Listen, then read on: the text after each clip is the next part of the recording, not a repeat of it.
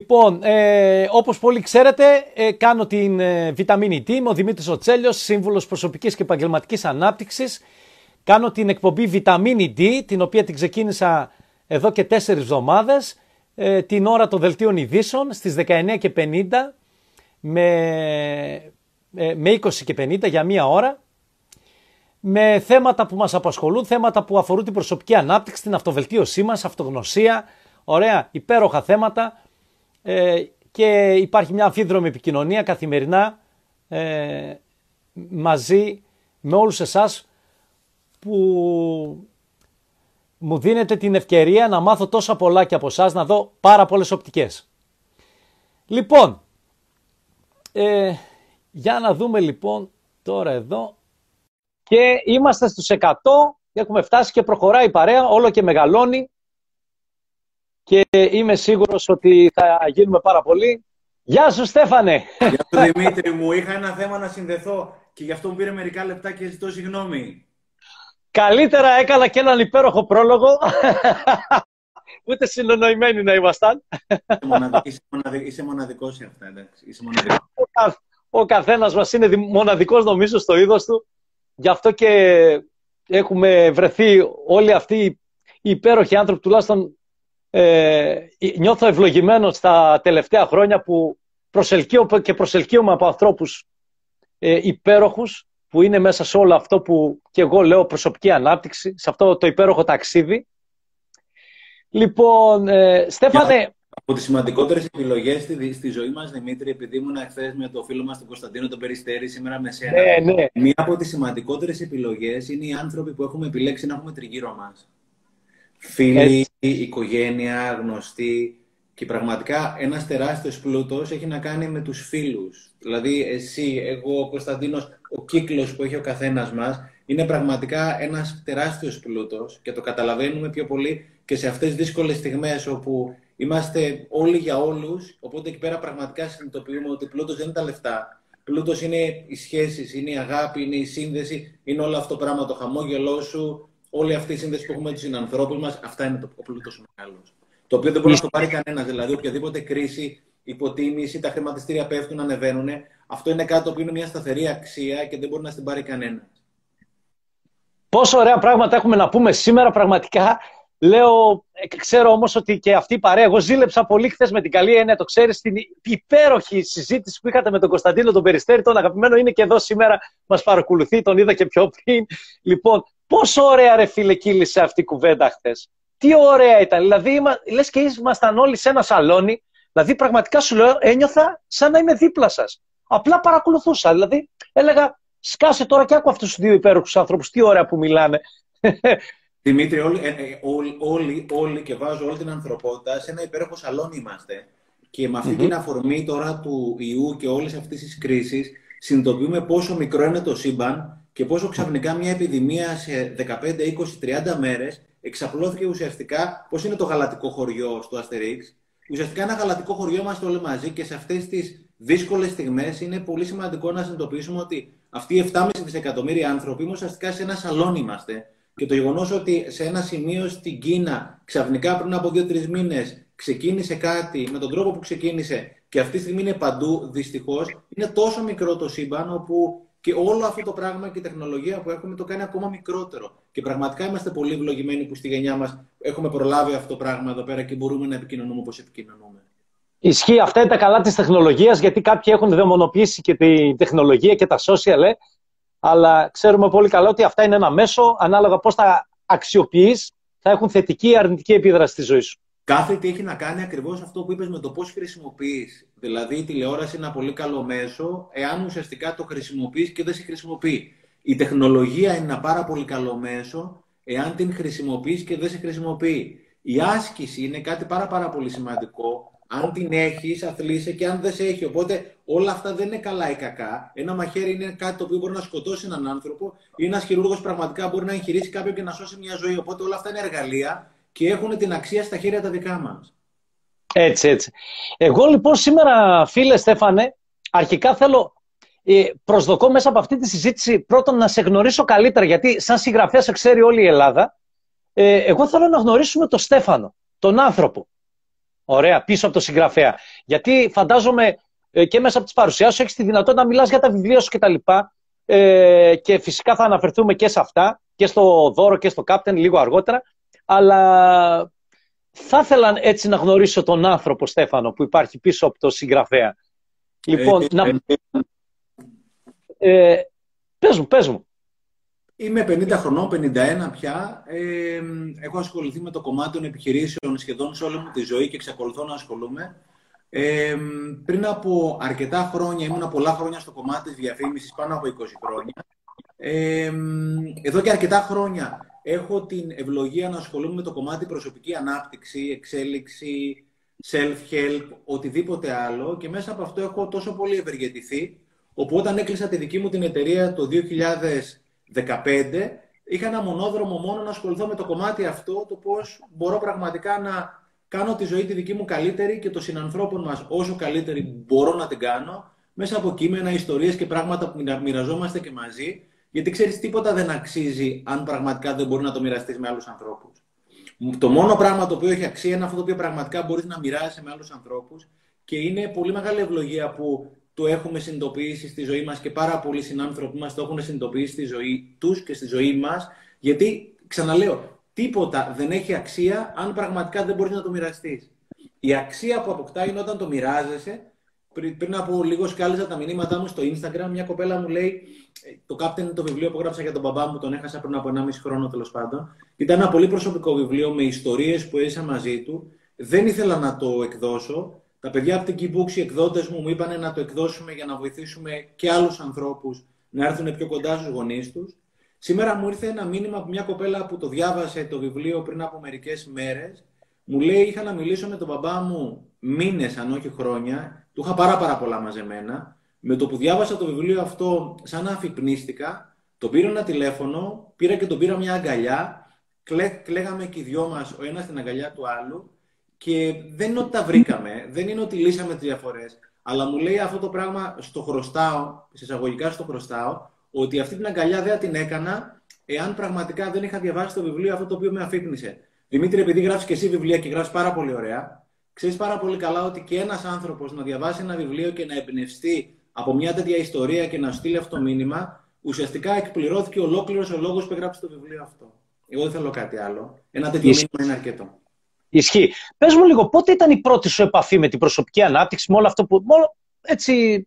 Από το, από το 12 από τα 12, Χρόνια, από τα 12 μου χρόνια είχα μέντορα. Είχα έναν ε, καθηγητή, το Λευτέρη του Καριάτογλου, ο οποίος ουσιαστικά να είναι καλά, δεν μπορώ να το βρω ακόμα τώρα. Ήτανε, είναι στον Πειραιά, είναι ζει άνθρωπος και είναι και πολύ δραστήριος.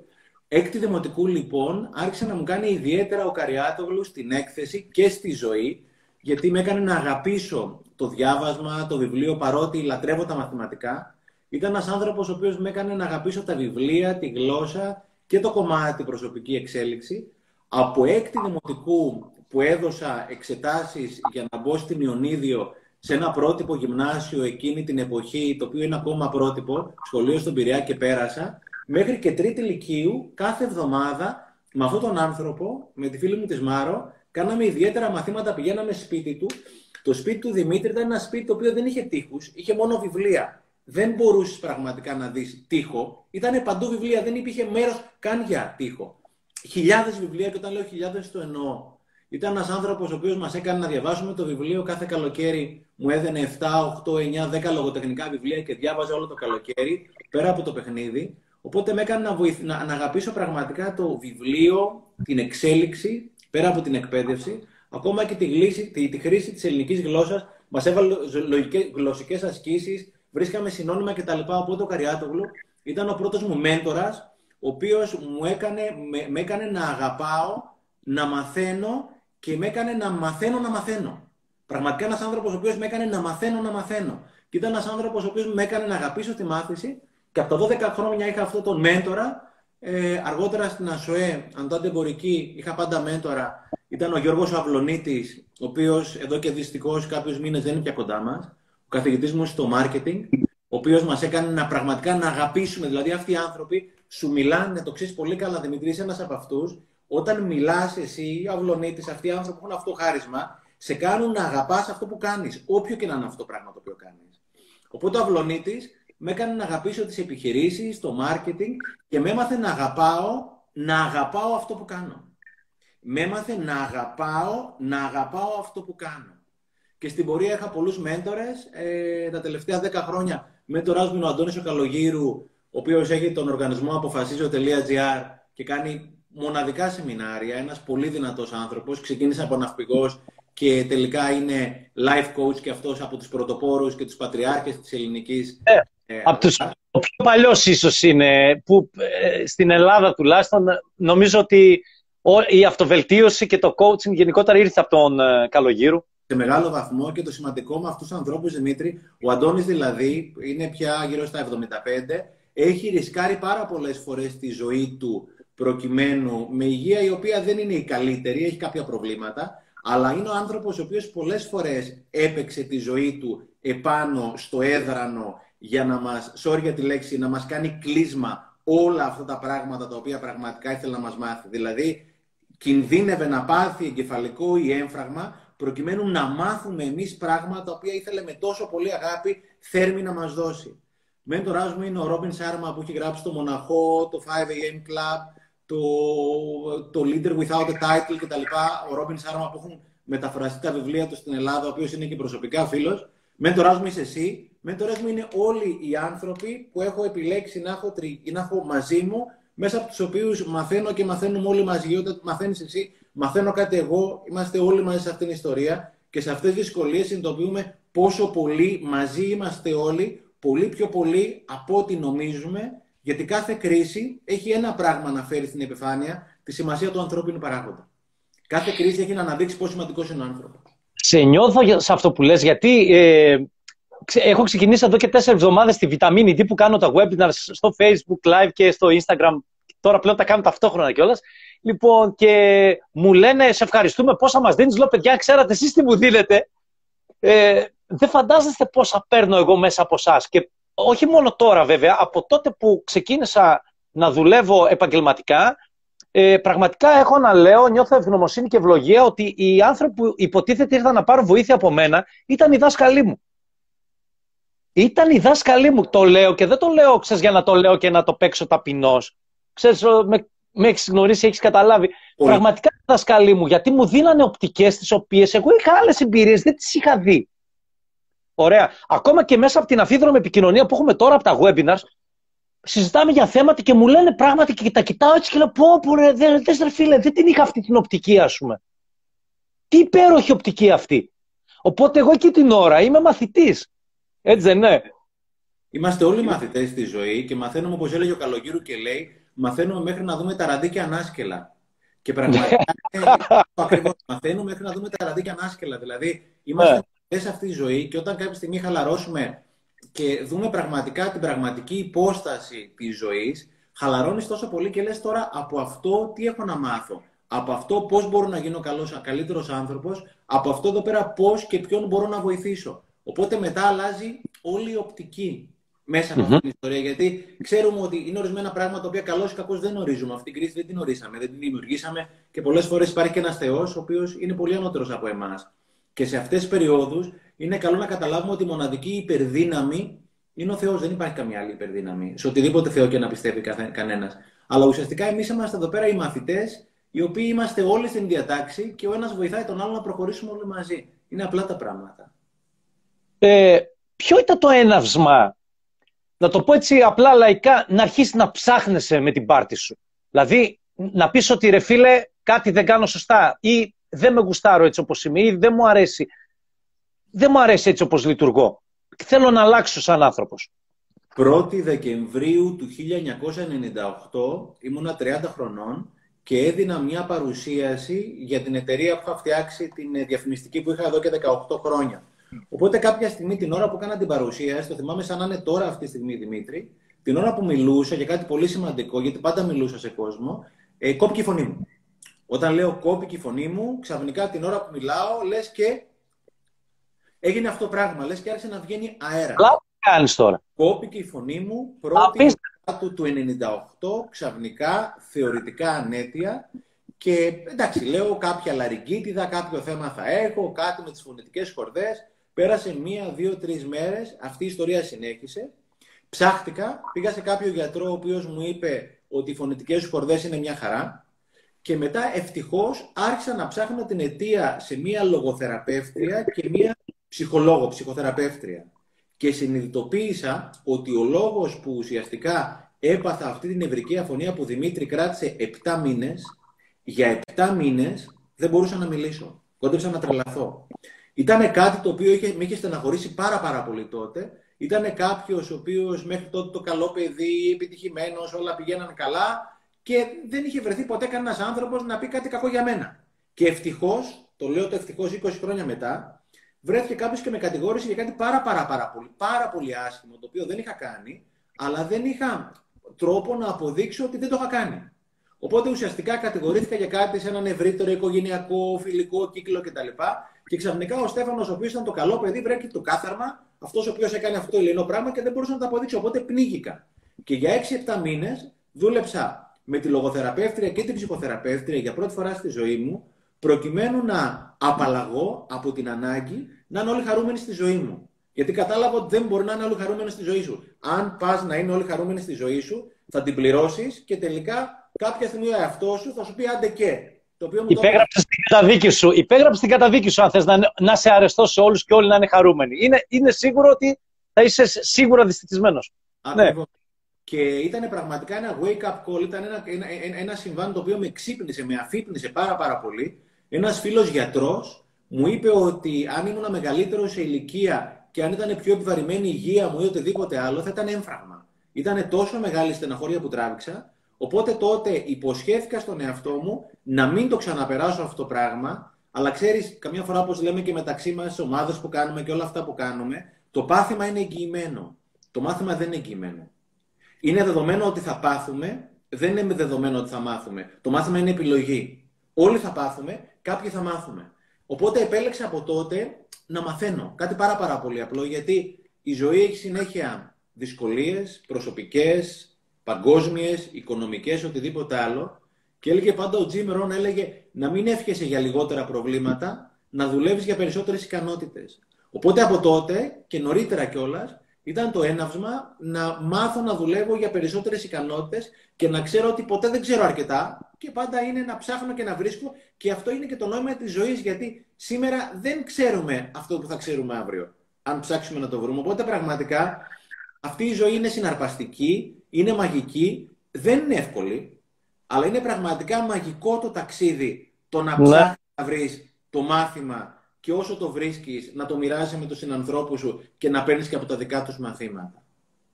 Ε, ξέρεις, συνομιλώντας με ανθρώπους έτσι που έχουμε βιώσει πράγματα και έχουμε μπει σε όλο αυτό το ταξίδι, διαπιστώνω ότι έχουμε ένα κοινό σημείο αναφοράς που λέγεται πόνος. Δηλαδή, κινητοποιηθήκαμε για να αλλάξουμε μέσα από τον πόνο. Δεν το κάναμε προληπτικά. Δηλαδή, δεν είδαμε ότι κάτι δεν πάει καλά και λέμε ε, έλα τώρα να το πάρουμε αλλιώς, εντάξει, για να το σώσουμε.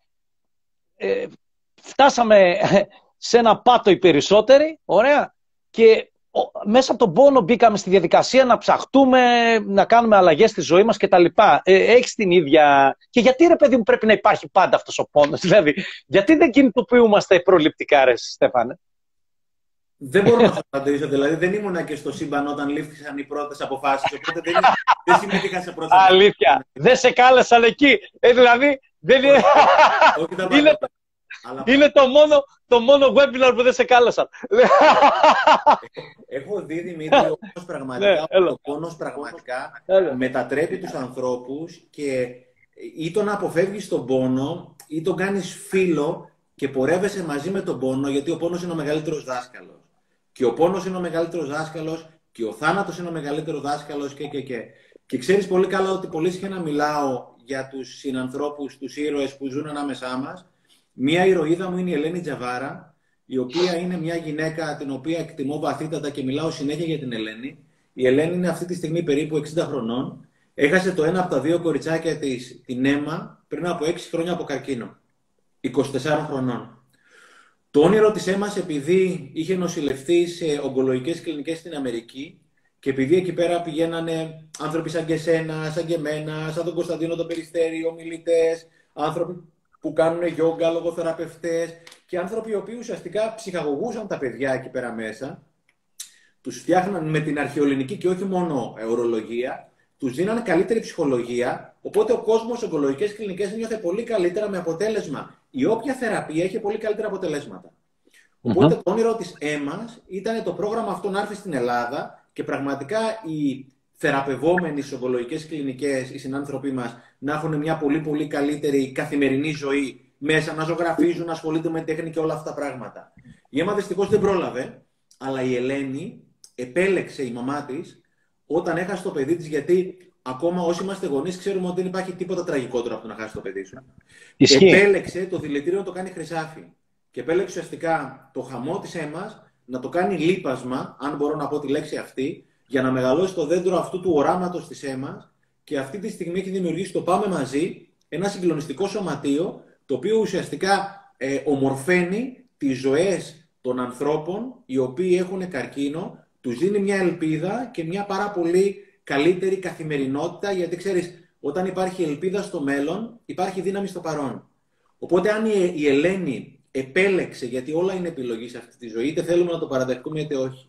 Όταν η Ελένη επέλεξε να κάνει το δηλητήριο χρυσάφι, σημαίνει ότι οποιοδήποτε από εμάς μπορούμε να επιλέξουμε να κάνουμε τον πόνο μας πρόοδο, αγάπη, φροντίδα. Δηλαδή η Ελένη, μέσα από αυτό το πρόγραμμα της Ελένης και της ΕΜΑ, έχουν αυτή τη στιγμή ευεργετηθεί εκατοντάδες άνθρωποι, πάρα πολλοί εκ των οποίων έχουν πολύ καλύτερη υγεία, γιατί βρήκανε μια πολύ ομορφότερη καθημερινότητα μέσα στη δυσκολία τους που είναι ο καρκίνος που είναι ό,τι δυσκολότερο καλείται κάποιος να επιλέξει. Οπότε πάντα επιλέγουμε και είναι πραγματικά επιλογή να κάνω τον πόνο φίλο και να προχωρήσω μαζί του και φυσικά συστήνω, συστήνω, όλοι συστήνουμε και τους ειδικούς ανθρώπους. Είναι πράγματα που ούτε εμείς τα κάναμε μόνοι μας. Μάθαμε από κάποιους ανθρώπους. Φυσικά. Ζητήσαμε βοήθεια, έτσι. Ναι, δεν το συζητάμε. Φυσικά. Και θα μιλήσουμε και γι' αυτό πόσο σημαντικό είναι να ζητάς βοήθεια. Ε, και μπορείς να μου πεις όμως, ε, πιάνομαι από αυτό που λες ότι είναι επιλογή και φυσικά συμφωνώ ότι τα πάντα στη ζωή είναι επιλογές και οι επιλογέ μας καθορίζουν και τα αποτελέσματά μας. Αλλά γιατί ρε φίλε οι περισσότεροι επιλέγουν την πονολαγνία επιλέγουν να πουλάνε τον πόνο τους εκεί έξω; Ανοίγεις μεγάλη. Δηλαδή το, το, το live πρέπει να είναι δεκάωρο για να μα για να μας... Θέλω να φάω το περιστέρι χθες που κάτσατε μόνο δύο ώρες.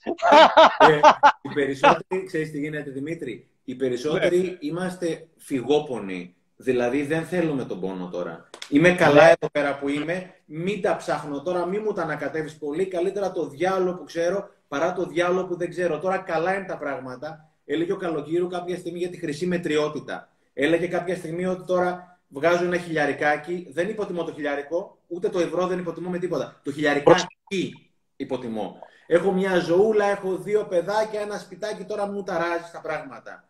Οπότε το κακό είναι ότι δεν είμαστε άνθρωποι που είμαστε στο δρόμο. Έχουμε ένα σπίτι, έχουμε ένα εισόδημα, κουτσά στραβά τσουλάει το πράγμα αυτό. Οπότε, όταν πραγματικά δεν έχουμε την ανάγκη να κάνουμε κάτι διαφορετικό για να βρούμε ένα σπίτι για να, να, να, να, ζούμε τη χρυσή μετριότητα. Κάποια στιγμή άκουγα μια ιστορία ωραία, λέει ένας σκύλος, ο οποίος κάποια στιγμή γριλίζει. Και λέει ο τύπος, ο σκύλος αυτός γιατί γριλίζει. Λέει ο άλλος, του έχει μπει ένα αγκαθάκι στο πόδι του. Και λέει ο πρώτος, κρίμα που δεν του έχει μπει μια πρόκα. Γιατί αν του είχε μπει μια πρόκα, θα αναγκαζόταν να μετακινηθεί. Οπότε όλοι εμείς έχουμε ένα αγκαθάκι στο πόδι μας, κουτσά στραβά τα βολεύουμε και δεν έχουμε αναγκαστεί να. Έχω συναντήσει ανθρώπους και έχω πάρα πολλές ιστορίες ανθρώπων οι οποίοι πραγματικά έχουν μείνει στο δρόμο, οι οποίοι αναγκάστηκαν να πάρουν τη ζωή τους διαφορετικά, να δεσμευτούν και να πούνε ή αυτό ή πραγματικά δεν θέλω τη ζωή μου. Και αυτό σημαίνει δέσμευση. Και οι περισσότεροι από εμάς είναι τώρα να το δουλέψω και άμα δεν δουλέψει δεν χάθηκε ο κόσμος και τελικά δεν δουλεύει. Και προερχόμαστε από ένα λαό Δημήτρη που αυτή τη στιγμή είμαστε όλοι ελεύθεροι, γιατί οι πρόγονοί μας πριν από 200 χρόνια είπαν ελευθερία ή θάνατος. Δεν είπαν να μαζευτούμε και αν μας κάτσει με τους Τούρκους μας έκατσε. Είπαν ελευθερία ή θάνατος. Οπότε δυστυχώς ή ευτυχώς, αλλά και δυστυχώς από μια άποψη, καλά είμαστε εδώ πέρα, τσουλάει. Δεν θα πούμε κάποια στιγμή, εγώ πρέπει πραγματικά να προχωρήσω το ζωή μου, να πεθάνω. Δεν χάθηκε ο κόσμος. Αυτοί οι άνθρωποι, οι οποίοι πραγματικά έχουν πάει στην κόψη του γκρεμού οικονομικά, να μην έχουν σπίτι να ζήσουν, να χάσουν τη ζωή τους, είναι αυτοί οι άνθρωποι οι οποίοι μάλλον μπορούν και να αφυπνιστούν πιο πολύ από εμάς, που έχουμε και το WiFi μας τώρα εδώ πέρα, έχουμε και το ρεύμα, έχουμε και το σπιτάκι, μας αρέσει να γκρινιάζουμε κιόλας. Και ναι. η δική μας γενιά, δυστυχώς και ευτυχώς φυσικά, δεν έχουμε γνωρίσει και πόλεμο. Αυτή τη στιγμή μια δυσκολία, γκρινιάζουμε, σαφώς είναι μια δυσκολία, δεν είναι ούτε χούντα, ούτε στρατιωτικός νόμος. Μπορούμε να βγούμε από το σπίτι μας, στέλνεις νούμερο 6, πας να περπατήσεις, στέλνεις νούμερο 4, βοηθάς κάποιον, στέλνεις νούμερο 2, πας στο σούπερ μάρκετ. Δυστυχώς ή ευτυχώς δεν έχουμε γνωρίσει πόλεμο. Έδινα μία ομιλία στην Ακράτα πριν από κάποιους μήνες. Με κάλεσε ένα γυναικείο σωματείο να μιλήσω σε κάποιες κοπέλες σε ένα γυναικείο συνεταιρισμό. Και πραγματικά τα έλεγα όλα αυτά και ξέρω ότι μένω πάντα στο κομμάτι ευγνωμοσύνη πάρα, πάρα πολύ. Κάποια ναι. στιγμή άργησε η ομιλία, οπότε ήρθαν και κάτι παππούδες, καμιά 85 χρονών, οτιδήποτε, οι οποίοι πήραν το καφεδάκι τους σε αυτό το καφέ στην Ακράτα. Και κάποια στιγμή ένας από τους κύριους αυτού λέει στο κομμάτι ευγνωμοσύνη, λέγεται πολύ δίκαιο. Θέλω να πω κι εγώ κάτι. Λέω παρακαλώ να σηκωθείτε να μας πείτε. Μας έλεγε για τον πόλεμο τότε που τρώγανε μπομπότα, μας εξηγούσε. Και μας έλεγε ότι ήμασταν και τυχεροί όταν είχαμε μπομπότα. Δυστυχώς η γενιά η δική μας, και ευτυχώς φυσικά, δεν έχουμε αναγκαστεί να φάμε μπομπότα ή να κάνουμε το σταυρό μας κατά πόσο την επόμενη μέρα θα ξυπνήσουμε εμείς και θα είμαστε σώοι εμείς και τα παιδιά μας. Είμαστε εδώ πέρα μέσα εγκλεισμένοι εισαγωγικά. Μια χαρά μπορούμε να περάσουμε το οικείο μας και εννοείται έχουμε προβλήματα, αλλά πρέπει να βγούμε στη δράση για να τα λύσουμε. Αν δεν έχουμε δουλειά, πρέπει να κάνουμε 100 πράγματα για να τα λύσουμε. Αλλά ουσιαστικά δεν έχουμε αναγκαστεί να μας μπει, συγγνώμη, ένα αγγούρι, ξέρεις πού, προκειμένου να. Είναι ένα αγγουράκι. Οπότε λέει, εντάξει, τσουλάει και η ζωή μου το αγγουράκι. Ναι. Νομίζω ότι αυτό είναι. Δηλαδή, όταν πραγματικά κάποια στιγμή η ζωή σε πάει με την πλάτη στον τοίχο, αλλά πραγματικά με την πλάτη στον τοίχο, όχι αυτό το πράγμα το οποίο ξέρουμε αυτή τη στιγμή, με ένα πολύ πολύ σοβαρό θέμα υγείας, με το να χάσεις κάποιον πολύ πολύ δικό σου άνθρωπο, με το να μην έχεις σπίτι να μείνεις. Διάβαζα μια ιστορία για έναν άνθρωπο στην Αγγλία, ο οποίος πραγματικά ήταν ε, homeless, ήταν άστεγος, ο οποίος κάποια στιγμή είναι από τις ιστορίες του extra mile τους ανθρώπους που κάνουν κάτι πολύ ιδιαίτερο. Αυτός ο άνθρωπος δηλαδή είχε επιλέξει να είναι λούστρος και να γυαλίζει τα παπούτσια των ανθρώπων στους δρόμους στο city του Λονδίνου. Φορούσε τα καλά του τα ρουχαλάκια παρότι δεν είχε, έπαιρνε το καλό του το κουτάκι και τα γυάλιζε σαν να ήταν επικάσο. Κάποια στιγμή γνώρισε έναν άνθρωπο ο οποίος δούλευε σε μια τράπεζα ή μια χρηματιστηριακή εταιρεία. Και του λέει ο άνθρωπος αυτός, του λούστρου του αστέγου, του λέει: Μπορείς, σε παρακαλώ, να έρθεις και στην εταιρεία μας εδώ πέρα να μας γυαλίσεις τα παπούτσια. Καμία δουλειά φυσικά δεν είναι ντροπή, έτσι. Ο άνθρωπος πήγε και τους γυάλιζε τα παπούτσια φανταστικά. Οπότε άρχισε να έχει δουλειά σιγά σιγά ο άνθρωπος που αναγκάστηκε να βγάλει τον καλύτερο εαυτό του γιατί δεν είχε να φάει. Κάποια στιγμή κάποιος στην εταιρεία αυτή του είπε: Έχω κάποιον φίλο, τον Τζέλιο ή τον Περιστέρη σε μια άλλη εταιρεία. Να σε στείλω να πας εκεί πέρα. Οπότε από κάποιο σημείο και μετά ο άνθρωπος αυτός δεν του φτάνει ο χρόνος. Ο άνθρωπος αυτή τη στιγμή είναι επιχειρηματίας, απασχολεί 30 άτομα προσωπικό, οι οποίοι τι κάνουν, πηγαίνουν στις δουλειές των τραπεζιτών, των City του Λονδίνου ή οτιδήποτε άλλο χρηματιστηριακών εταιριών και γυαλίζουν τα παπούτσια. Και ο άνθρωπος αυτός, επειδή είναι ιδιαίτερα ευαισθητοποιημένος στο τι σημαίνει να είσαι άστεγος, προλαμβάνει μόνο αστέγους. Αυτός ο άνθρωπος έβγαλε τον καλύτερο δυνατό εαυτό του που πιθανόν, δεν ξέρω και την ιστορία του να μην είχε βγάλει, επειδή αναγκάστηκε. Οπότε μόνο αν η ζωή σου φορέσει το αγκούρι, δεν θέλω να συνεχίσω, θα αναγκαστείς να κάνεις κάτι. Και όχι πάντα κιόλας. Μπορεί και να το κάνεις, μπορεί να μην το κάνεις. Οπότε είμαστε άνθρωποι, είμαστε φυγόπονοι, είμαστε της βολής και η βολή είναι θάνατος, Ρε Δημήτρη. Είχα διαβάσει κάπου, και σταματώ τη μαγρηγορία, είχα διαβάσει κάπου και το έχω στο βιβλίο, ότι πραγματικά ο ορισμός της κόλασης είναι την τελευταία μέρα μου στη γη, αυτός που είμαι, να γνωρίσει αυτόν που θα μπορούσα να είχα γίνει. Ο ορισμός της κόλασης την τελευταία μέρα μου στη, στη γη να γνωρίσει αυτόν που θα μπορούσα να είχα γίνει. Οπότε αυτή τη στιγμή, πραγματικά, για μένα και για σένα που κάνουμε αυτή τη δουλειά, τώρα πρέπει να πάρουμε την όποια ευκαιρία υπάρχει μέσα από τη δυσκολία και κάθε μέρα να εξελισσόμαστε σαν τρελή για να μην φτάσουμε 70, 80, 90, 150 χρονών το καλό και να ρίξουμε μια μούτζα και να λέμε ρε γαμότο, τελικά μήπως δεν έφταιγε αυτό, αλλά εγώ δεν είχα αναλάβει, αναλάβει την ευθύνη για τη ζωή μου, για, την, για τα μπουρίνια και τις καλοκαιρίες. Γιατί δεν μας πρόδε, δεν μας αναπτύσσουν οι καλοκαιρίες, τα μπουρίνια μας κάνουν καλύτερους καπετάνιους, ρε Δημήτρη, το ξέρουμε αυτό το πράγμα. Ξέρεις τι συνειδητοποίησα εγώ σε σχέση με τον πόνο; Ε, φίλε, από τη μέρα που γεννιέται ο άνθρωπος, έχει δύο τρόπους να τραβήξει την προσοχή. Και το ξέρεις το να τραβήξει την προσοχή είναι βασική ανάγκη του ανθρώπου από τη μέρα που γεννιέται. Από πολύ μικρά, από νεογνά, προσπαθούμε με οποιοδήποτε τρόπο να τραβήξουμε την προσοχή. Ο πρώτος τρόπος είναι ο εύκολος, ο δεύτερος είναι ο δύσκολος. Ο πρώτος ο εύκολος λοιπόν είναι να πουλήσεις τον πόνο σου. Δηλαδή να, να μπεις στην κλάψα, να πεις πόσο αδικημένος είσαι από τη ζωή κτλ. Και, και φυσικά ξέρεις πάρα πολύ καλά ότι η κοινωνία έρχεται και σου λέει ναι έχεις δίκιο. Η κοινωνία δεν έρχεται να σου πει κάρε τι κάθεσαι εδώ και κλαίγεσαι στη μοίρα σου. Ξύπνα και προχώρα να πούμε τη ζωή. Τι κάθεσαι και περιμένεις. Άρα τραβάς λοιπόν την προσοχή από την κοινωνία, έρχεται η κοινωνία σου κάνει babysitting, επαναπάβεσαι γιατί παίρνεις αυτό το πρωτογενές όφελος που έχεις. Την πήρες την προσοχή. Αυτό λοιπόν είναι, πώς να το πω, δεν χύνει στάχτη ε, τέτοιο, ούτε σταγόνα υδρότα. Εγώ τώρα, αν πάω στην παραλία και αρχίσω να κλαίω, εντάξει, θα έρθουν στατιστικά, θα έρθει κάποιος και θα μου πει: Ελά, βρε αγόρι μου, τι έχεις, θα σε βοηθήσουμε. Μη στεναχωριέσαι. Έτσι δεν είναι; Θα το πάρω δηλαδή. Αυτό, αυτό, αυτό τι γίνεται. Έτσι. Λοιπόν, τώρα να πω και τη δεύτερη περίπτωση και να συμπληρώσεις. Η δεύτερη περίπτωση, φίλε, είναι να, κάνεις, να πετύχεις μια μεγάλη αλλαγή, ένα μεγάλο επίτευγμα. Εκεί πρέπει να, ο κόλος σου να γίνει να. Θέλει πάρα πολύ δουλειά. Να παλέψεις με τους δαίμονές σου. Να, να γυρίσεις τη γη ανάποδα για να το κάνεις. Οπότε, οι άνθρωποι ασυνείδητα επιλέγουν την εύκολη λύση. Το άλλο θέλει πάρα πολύ δουλειά. Ναι, ναι. Αυτό, αυτό είναι η δική μου έτσι επίγνωση μέσα σε όλο αυτό το ταξίδι. Δεν μπορώ να συμφωνήσω περισσότερο, αλλά τι γίνεται. Όταν τώρα κάνεις το εύκολο, θα έχεις το δύσκολο μετά.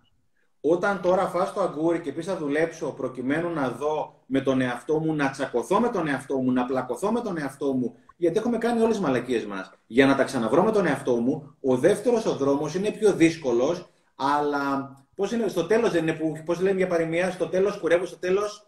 Ξυρίζω το λαμπρό. Ναι, τελικά είναι αυτό, ποιος θα γελάσει στο τέλος. Και το κομμάτι το πρώτο, η θυματοποίηση, κοίτα τι μου κάνει η μάνα μου, ο πατέρας μου, η γκόμενά μου, ο συνεταίρος μου, είναι κάτι το οποίο ουσιαστικά σε κάνει να πάρεις αγάπη, αλλά είναι αυτό που λέω καλογύρω, είναι τα, είναι τα ψευδή κέρδη. Γιατί ε. αυτά τα πληρώνεις πάρα πάρα πολύ και συνήθως μέσω μακροπρόθεσμα τα πληρώνεις με θέματα υγείας. Γιατί όταν πραγματικά πονάς και μετά λες φταίει ο Τσέλιος, φταίει ο Περιστέρης, φταίει οποιοδήποτε φταίει εκεί πέρα έξω, αυτό το πράγμα ουσιαστικά δεν χρειάζεται να αλλάξει γιατί φταίει ο Τσέλιος. Και κάποια στιγμή αυτό το πράγμα εδώ πέρα αρχίζει και αρρωσταίνει γιατί λέει Αυτός ο Τσέλιος μου πήρε τη ζωή. Τη ζωή, οτιδήποτε άλλο. Οπότε δημιουργείς αυτό το θυμό απέναντι, ο οποίος αποκλείεται να μην σωματοποιηθεί. Οπότε ουσιαστικά, επειδή είμαστε φυγόπονοι σαν όντα, προτιμούμε να κάνουμε τώρα το εύκολο και μετά να έχουμε το δύσκολο. Δεν έχουμε την επίγνωση. Αλλά όποιος σπείρει τώρα θα θερήσει μετά. Για την εκλογία θα θερήσει μόνο αυτός ο οποίος έχεις σπείρει. Είχε πει ψάξε και θα βρεις. Είχε πει ψάξε και θα βρεις. Δεν είχε πει κάτσε και θα βρεις. Αν, άμα ψάξεις, μπορεί να βρεις και μπορεί να μην βρεις. Αποκλείεται να βρεις όμως αν δεν έχεις ψάξει. Και στο τώρα καλά είμαστε εδώ πέρα, φταίει και ο Μητσοτάκης, φταίει και ο Κούλης. Ο Κούλης δηλαδή φταίει ο Τσίπρας, φταίει ένας ο άλλος. Πού είναι η δική σου η ευθύνη στη ζωή, Γιατί είναι στο τέλος της ημέρας ο καθένας μας πάει να κοιμηθεί και νιώθει πραγματικά μαλάκας, όταν νιώθει ότι είναι ακαροδότσουφλο στην, στην, μέσα στον ωκεανό, αυτό το συνέστημα πραγματικά σου κλέβει τη ζωή και στο τέλος αυτή η ανυμπόρια είναι αυτή που θα σε αρρωστήσει και θα σε στείλει. Και μετά τι θα μπορεί να βρεις τον άλλον στα 80 σου χρόνια να του ρίξεις πέντε φάσκελα; Ναι. Δεν μπορώ παρά να συμφωνήσω με αυτά που λες. Σίγουρα το, το έχω βιώσει στο πετσί μου. Ε, Υπάρχει μια τάση τα τελευταία χρόνια, ε, είναι και η δική σου αίσθηση σε όλο αυτό που λέγεται αυτοβελτίωση, στο να αρχίσει να επενδύει ο κόσμος. Υπάρχει μια μεγάλη τάση. Θεωρείς ότι είναι μόδα ή ότι όντως υπάρχει ανάγκη; Υπάρχει ανάγκη. Ε, καταρχήν η αυτοβελτίωση, αυτό το οποίο λένε όλοι, η προσωπική ανάπτυξη, το self-help, το life coaching, ξεκίνησε από την Ελλάδα πριν από 2.500 χρόνια. Έτσι. Ήταν οι πρώτοι αρχαίοι μόνο πρόγονοι που μίλησαν για όλα αυτά τα πράγματα. Ο Σοκράτης. Ακριβώς και ακριβώς. Όλοι αυτοί οι σοφοί άνθρωποι, ο Πλάτωνας, όλοι, όλοι αυτοί ο Πυθαγόρας. Οπότε η μοναδική μου. Είναι μονόδρομος για μένα, Δημήτρη. Η μοναδική μου εγγύηση ότι το αύριο μπορεί και να είναι καλύτερο είναι η προσωπική μου εξέλιξη. Και τώρα επειδή τα πράγματα έχουν ζωρίσει, το βλέπουμε ακόμα πιο έκδηλα. Ότι οι άνθρωποι που έχουν δουλέψει με τον εαυτό τους είναι πολύ, έχουν πολύ μεγαλύτερη. Δεν είναι ότι τα έχουμε λύσει και ότι έχουμε λύσει τα θέματά μας, αλλά μπορούμε να τα απεξέλθουμε πολύ πολύ καλύτερα. Πριν από μερικές μέρες είχα πάει να περπατήσω το πρωί, τρέχω εδώ πέρα στη βουλιαγμένη που μένω. Οπότε κάποια στιγμή συναντώ έναν άνθρωπο, πάντα λέω καλημέρα κτλ. Γιατί η σύνδεση είναι φανταστική. Οπότε λέω καλημέρα, μου λέει καλημέρα, λέω θα το περάσουμε και αυτό. Οπότε γυρίζει και μου λέει ο τύπος, εμείς που περπατάμε όλο το χρόνο θα το περάσουμε πιο εύκολα από τους άλλους. Και είχε δίκιο. Είναι αυτή η παροιμία με το Τζίτζικα και το Μέρμιγκα του Εσώπου. Το Μερμιγκάκι αποθήκευε τους καλούς καιρούς. Ο Τζίτζικας χόρευε, τραγουδούσε κτλ. Το οποίο το έχουμε κάνει και πάρα πολλές φορές και εμείς στη ζωή μας στο παρελθόν. Μέχρι να μάθουμε πόσο ωραίο πραγματικά είναι να στοκάρεις γνώση, συνειδητότητα, όλες αυτές οι ικανότητες. Γιατί όλα αυτά τα οποία λέμε είναι ένας λογαριασμός δυνατοτήτων, των οποίων πρέπει πάντα να έχεις απόθεμα, γιατί δεν ξέρεις ποτέ πού θα σου κάτσει δυσκολία. Δεν ορίζουμε τις εποχές, οι εποχές είναι τέσσερις. Και δεν ξέρεις ποτέ πώς θα έρθει ο χειμώνας. Και δυστυχώς το χειμώνα ή ευτυχώς δεν μπορεί να τον βγάλεις από το ημερολόγιο και να πεις ότι εγώ θέλω τρία καλοκαίρια, θέλω δύο άνοιξη ή οτιδήποτε άλλο και δεν θέλω καθόλου χειμώνα. Τις εποχές καθορίζει ο Θεός. Εμείς καθορίζουμε τι θα κάνουμε στις εποχές. Οπότε το μόνο πράγμα που ορίζουμε ατομικά και συλλογικά είναι πόσο καλή καπετάνη θα είμαστε στο καράβι μας, στο ατομικό και συλλογικό καράβι, γιατί δεν ξέρουμε πότε θα έρθει το δεκάρι, το δωδεκάρι, οτιδήποτε άλλο. Και αυτή τη στιγμή έχει έρθει ένα δεκάρι και πρέπει πραγματικά όλοι να σκουμποθούμε και να βγούμε όλοι από αυτό το πράγμα δυνατότεροι, έτσι. Πιάνω τώρα από αυτό που λες, από αυτή την κατάσταση έτσι για να είμαστε και επίκαιροι, χωρίς να ξέρεις ότι ε, εγώ δεν χρησιμοποιώ καν τις λέξεις ε, κορονοϊός και αυτά. Δηλαδή, πραγματικά σου λέω, δεν υπάρχουν αυτές τις μέρες στη ζωή μου αυτές οι λέξεις. Λέω μια κατάσταση. Ε, έχουμε... Εγώ όταν έγινε αυτό, λοιπόν, φίλε, επειδή για πάρα πολύ καιρό έλεγα ότι δεν πάει άλλο. Δηλαδή, δεν βάλαμε μυαλό ούτε από την οικονομική κρίση. Και δεν βάλαμε μυαλό γενικότερα. Και λέω, πού θα πάει αυτή η κατάσταση με το περιβάλλον, πού θα πάει αυτή η κρίση αξιών που περνάμε, πού θα πάει αυτό, πού θα πάει αυτό; Μόλις κάει λοιπόν αυτή η ιστορία, το πιστεύεις ότι χαμογέλασα, είπε ΝΑΤΟ. Είπα ΝΑΤΟ ρε φίλε, αυτό τώρα είναι η ευκαιρία. Και προσωπικά εγώ το καλοδέχτηκα σαν ευλογία. Προφανώς και εμένα τις πρώτες 10 μέρες έπεσε η δουλειά μου 95%. Έτσι, δεν το συζητάω. Εννοείται. Δεν άλλαξε όμως εμένα η συναισθηματική μου κατάσταση σε όλο αυτό. Γιατί, γιατί από τη στιγμή που η ερμηνεία που έδωσα είναι ότι είναι ευλογία όλο αυτό το πράγμα και εστίασα όλη μου την ενέργεια και την προσοχή στα ωφέλη που μπορεί να πάρει και η κοινωνία και ο πλανήτης αλλά και εγώ προσωπικά μου γύρισε σε ευλογία όλο αυτό το πράγμα φίλε. Κοίτα, από τη στιγμή που μπορεί να κάνουμε διαφορετικά, πώς είναι που μπαίνει ο τύπος μέσα, ο Αράπης μέσα στο διαμέρισμα και λες χαλαρό, Μπράβο!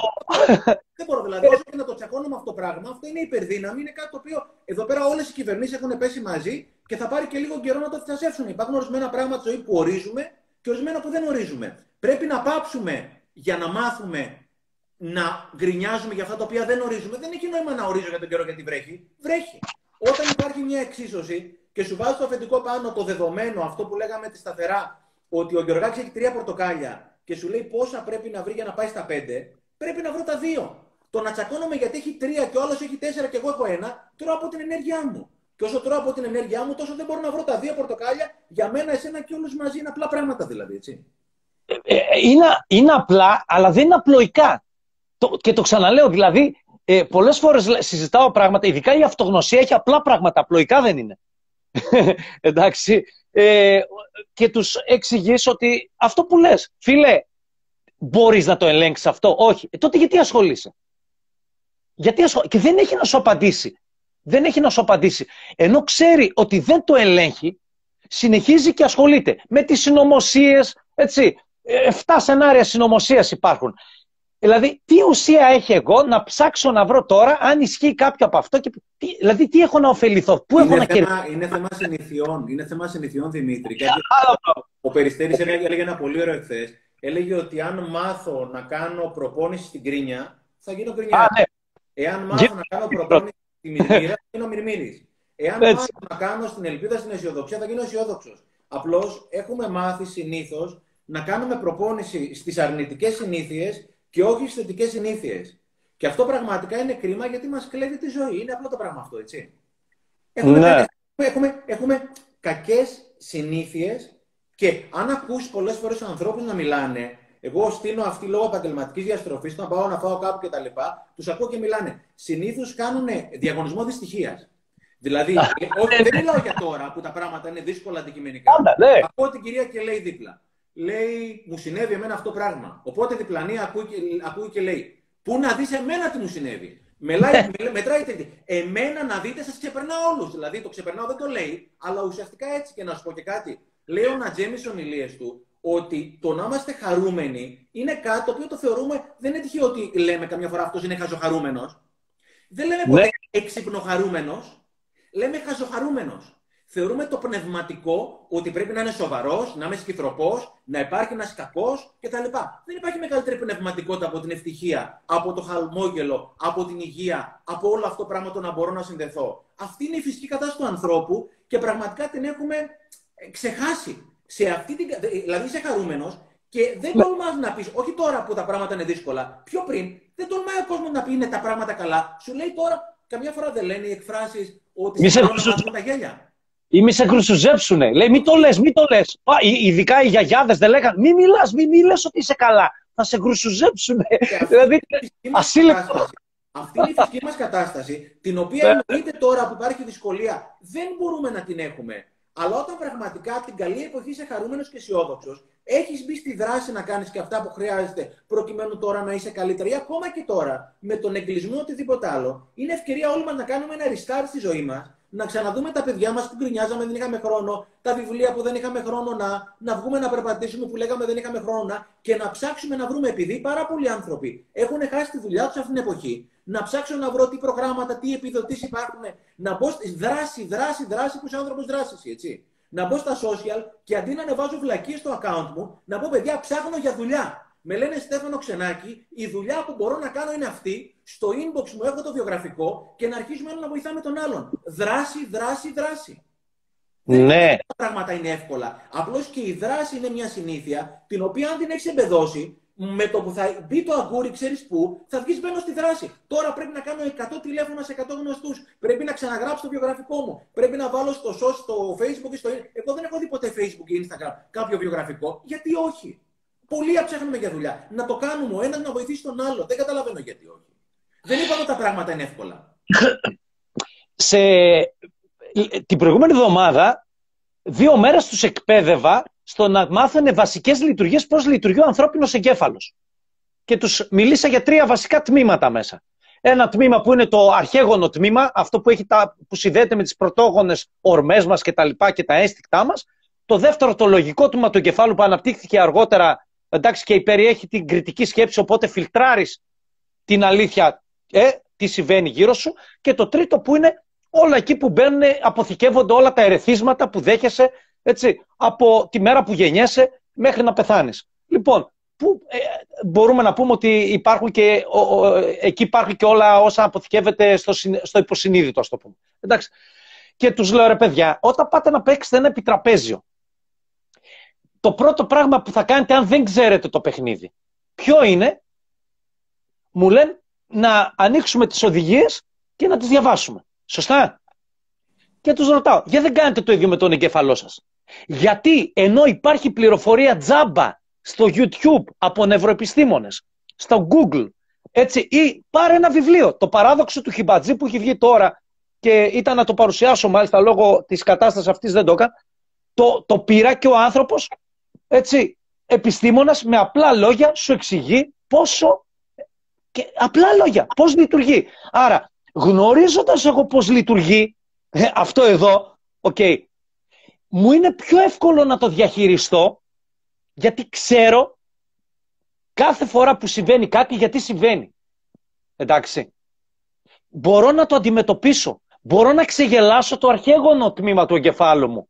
Ωραία, που θα μου βγάλει το φόβο. Γιατί, γιατί η δουλειά του είναι αυτή. Ο κατασκευαστής το έβαλε για να με προστατεύει. Αλλά είναι παντού ο φόβος αληθινός. Έτσι. Και, να σου πω κάτι, να σου πω κάτι. Ε. Ο φόβος και το άγχος και όλα αυτά είναι αντιστρόφως ανάλογα με τη δράση. Όσο ναι. πιο, πολύ εγώ δεν δρώ και δεν κάνω το καλύτερο που μπορώ, έλεγε πάντα ο Σάρμα, do your best and let life do the rest. Κάνε το καλύτερο που μπορείς και άσε τη ζωή να κάνει το δικό της το κομμάτι. Όταν εγώ ξέρω, είναι άλλο να ξέρω τι πρέπει να κάνω και άλλο να το κάνω. Οι περισσότεροι από εμάς ξέρουμε τι πρέπει να κάνουμε. Αλλά πολλές φορές δεν το κάνουμε. Όταν κάνω το καλύτερο το οποίο περνάει από το χέρι μου κάθε στιγμή, πας το βράδυ να κοιμηθείς και είσαι πραγματικά ήσυχος. Και το άγχος και όλα αυτά τα αρνητικά συναισθήματα, τα οποία με τίποτα δεν θέλουμε να τα ξορκίσουμε, γιατί είναι δικά μας, έτσι, αλίμονο. Αλλά είναι αντιστρόφως ανάλογα τις δράσεις.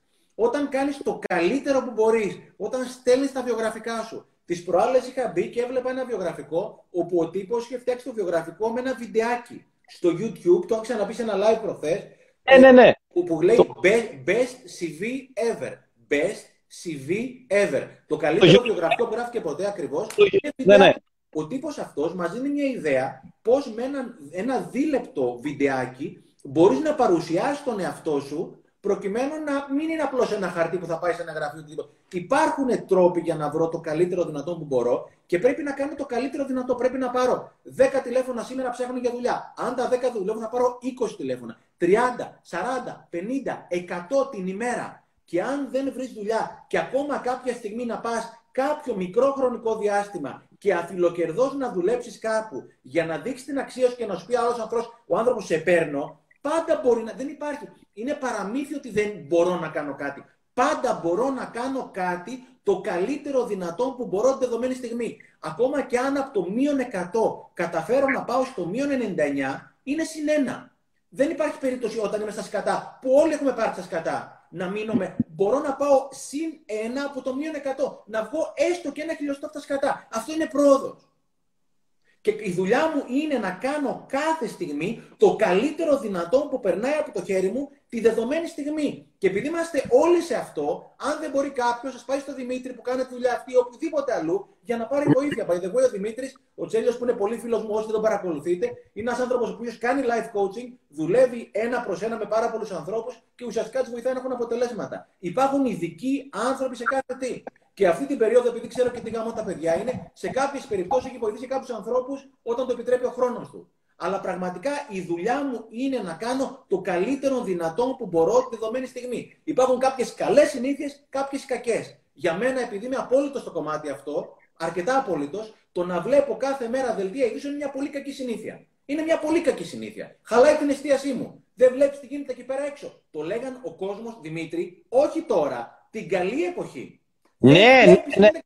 Φιλαράκι, αν βλέπει κάθε μέρα δελτίο ειδήσεων, είναι δεδομένο θα φτάνει στο σπίτι σου το χειρότερο, αντί να ψάχνεις το καλύτερο, θα ψάχνεις άθελά σου για το χειρότερο. Το να βγω έξω να περπατήσω, να τρέξω, ειδικά αυτή την ώρα που είναι άδειοι δρόμοι, είναι η καλύτερη συνήθεια. Ανεβάζει αυτοεκτίμηση, ρίχνει άγχος, κατεβάζει ιδέες, οτιδήποτε άλλο. Το να διαβάζω, το να εξελίσσομαι, το να δω αυτό το live που κάνουμε, το οποίο μπορεί να είναι καλό και μπορεί να μην είναι. Εάν δεν το δεις, δεν θα ξέρεις αν είναι καλό ή όχι. Οπότε η δουλειά η δική μου είναι να ψάχνω να βρίσκομαι όσο καλύτερα μπορώ δεδομένων των συνθήκων. Δεν ορίζω τις συνθήκες, πάντα ορίζω όμως τις δικές μου επιλογές μέσα στις συνθήκες. Και αυτό είναι κάποια συνήθεια που ο κόσμος δεν φταίει. Δεν τα έχει μάθει κανένα στον κόσμο αυτά. Δεν υπάρχουν στο σύστημα. Γι' αυτό δίνουμε και τον αγώνα να μπει όλο αυτό το ναι. πρόγραμμα για τα παιδιά που έχουμε πει πολλές φορές στα σχολεία. Θα μιλήσουμε και γι' αυτό τώρα ναι. με αφορμή. Δεν υπάρχουν αυτά τα πράγματα μέσα στο σύστημα, Δημήτρη. Και πραγματικά είναι πολύ σημαντικό ότι ο κόσμος ψάχνει και βρίσκει βιβλία, το δικό σου, το δικό μου. Δεν είναι ότι πουλάνε. Δεν μας ενδιαφέρει το ότι πουλάνε τα βιβλία. Μας ενδιαφέρει ότι ο κόσμος, διαβάζοντας τα βιβλία αυτά, αρχίζει να αναζητεί την αιτία ή τη λύση των προβλημάτων του μέσα του. Για το βιβλίο αυτό δεν λέει φταίει ο τάδε τάδε. Σου λέει ουσιαστικά με κάποιους πολύ έτσι έξυπνους τρόπους και ωραίες ιστορίες. Τα βιβλία αυτά σου λένε ανάλαβε την ευθύνη για τη ζωή σου το τιμόνι το έχεις εσύ στη ζωή σου. Ανά πάσα στιγμή δεν ελέγχεις τον καιρό και αυτό που γίνεται αυτή τη στιγμή. Όμως ελέγχεις πάντα το πιδάλιό σου. Και είναι πολύ άσχημο το συνέστημα να νιώθεις ότι το πιδάλιό σου άγεται και φέρεται από τις συνθήκες. Είναι ένα συνέστημα που σου φέρνει στεναχώρια, κατάθλιψη και στο τέλος σίγουρα αρρώστια. Είναι πολύ άδικο το συνέστημα να πας να κοιμηθείς και να δεις πω, πω τι μου κάνανε πάλι. Αυτός ο άνθρωπος μακροπρόθεσμα, εάν δεν αρρωστήσει, να μου τρυπήσει τη μύτη. Μίλησες για το σχολείο και εδώ να πούμε ότι έχεις βγάλει ένα υπέροχο πρόγραμμα που λέγεται «Ναι μπορώ» και μπορούν να το βρούνε οι φίλοι μας μέσα και από το YouTube, από το κανάλι σου, σωστά; Θέλεις λίγο να με μιλήσεις για αυτό και να πούμε και γενικότερα για το σχολείο, το οποίο, ρε φίλε, από τότε που πηγαίναμε εμείς σχολείο μέχρι σήμερα, δεν έχει αλλάξει ρε τίποτα. Τι γίνεται να πει. Ναι. Μέσα από το πρόγραμμα αυτό, Δημήτρη, που δεν θέλω να μιλήσω πολύ γι' αυτό, αλλά όποιος θέλει μπορεί Όχι, να... Καλό. Έχουμε γονείς έτσι, έχουμε γονείς, είναι καλό να μιλήσουμε. Γι' αυτό σε φέρνω. Να στο YouTube, να γράψει τις λέξεις Ναι, μπορώ Είναι κάποιες ιστορίες, αξίες και συνήθειες οι οποίες θέλουμε και έχουν ξεκινήσει να μπαίνουν στα ελληνικά σχολεία. Δηλαδή, μία από τις συνήθειες είναι η συνήθεια της εστίασης.